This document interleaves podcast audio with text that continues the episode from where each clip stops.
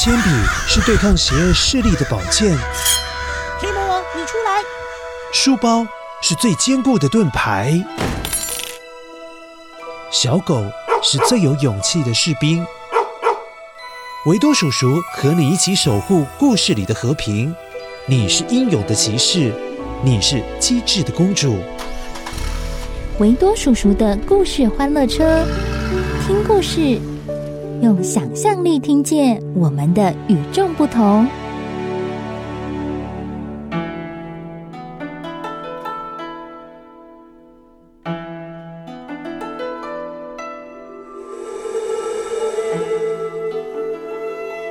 很久很久以前，有一对修行千年的兔子，终于修成正果了。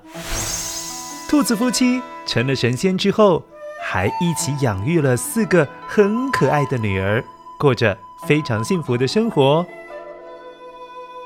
有一天，玉皇大帝召见了兔爸爸上天庭。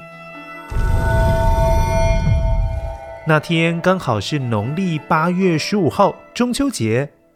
当全家人都在团聚的时候，玉皇大帝听说嫦娥老是一个人在月亮的广寒宫居住，觉得孤单又很寂寞。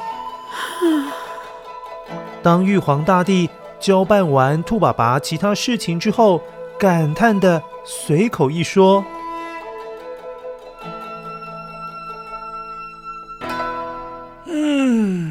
这怪可怜的，要是有人可以陪伴嫦娥就好了。毕竟啊，他当初也是为了阻止残暴的后羿得到长生不老的药，才吞了药，孤单的飞到月亮上定居下来，也算是啊牺牲自己，救了平民老百姓们呐、不让坏人遗害千年。可是如今啊。这嫦娥却是孤苦一人，真是可怜呐！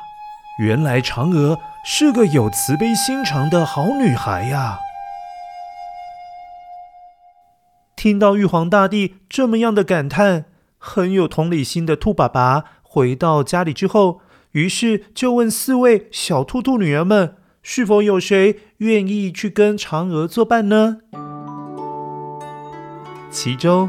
年纪最小的女儿很欣赏嫦娥的善良，还有慈悲的心肠，于是答应了，成为陪伴嫦娥的小兔兔。哎呀，小兔兔啊，你真是有同理心啊！